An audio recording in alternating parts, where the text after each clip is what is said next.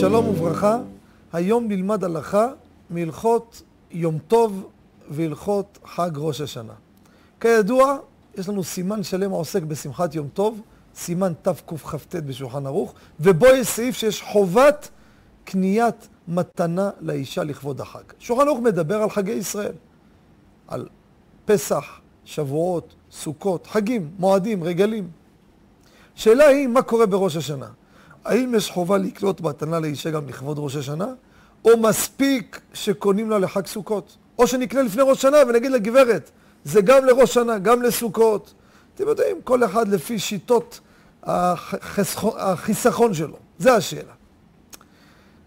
דעת מרן הרב עובדיה, אני לא סתם אומר את זה, כי יש מחלוקת בזה. פה הרב עובדיה מחמיר, למי? מחמיר על הבעלים, אבל מקל על אנשים. שחובת מתנה קיימת גם בחג ראש השנה, חוץ מהחובה של חג הסוכות.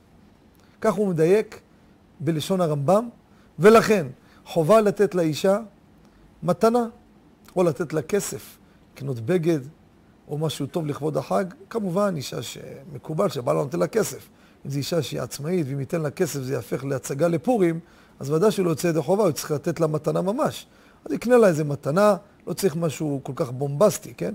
משהו צנוע, מכובד, שנה טובה, תודה רבה, חג שמח, בזה הוא יוצא ידי חובה. לאחר מכן, יש לו כבר זמן עשרת ימי תשובה, ללכת להתארגן, לקנות עוד מתנה לאישה לכבוד חג הסוכות. תודה רבה וחג שמח.